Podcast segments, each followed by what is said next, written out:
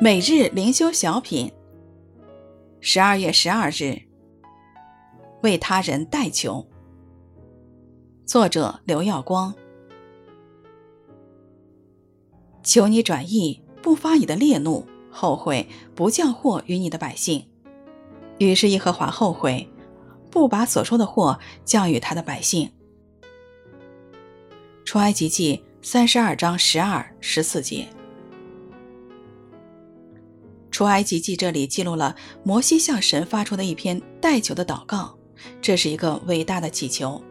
摩西上西乃山领受十诫，百姓没等摩西下山，就仿照异教铸造一个金牛犊，代表耶和华，以致大大亵渎了神。神对摩西说：“要毁灭这拜偶像的人，让摩西的家族取代以色列民。”如果摩西接受神这样的安排，似乎并不为过。带领以色列人出埃及至今，已经多班领教这群人的冥顽不灵。他们总是抱怨，要带领他们实在是一件苦差事。但是摩西却不只是为自己着想的人，他放弃让自己的家族出头的机会，甘愿继续担负这吃力不讨好的使命，为犯罪的以色列民向主迫切的代求。神看这样的代求为美，我们也应如此。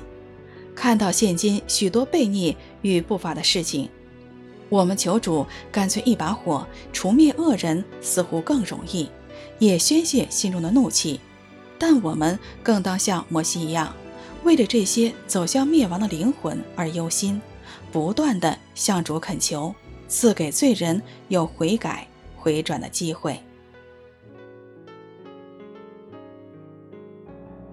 求你转意，不发你的烈怒，后悔不降祸于你的百姓。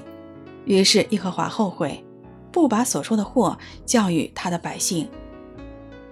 出埃及记三十二章十二、十四节。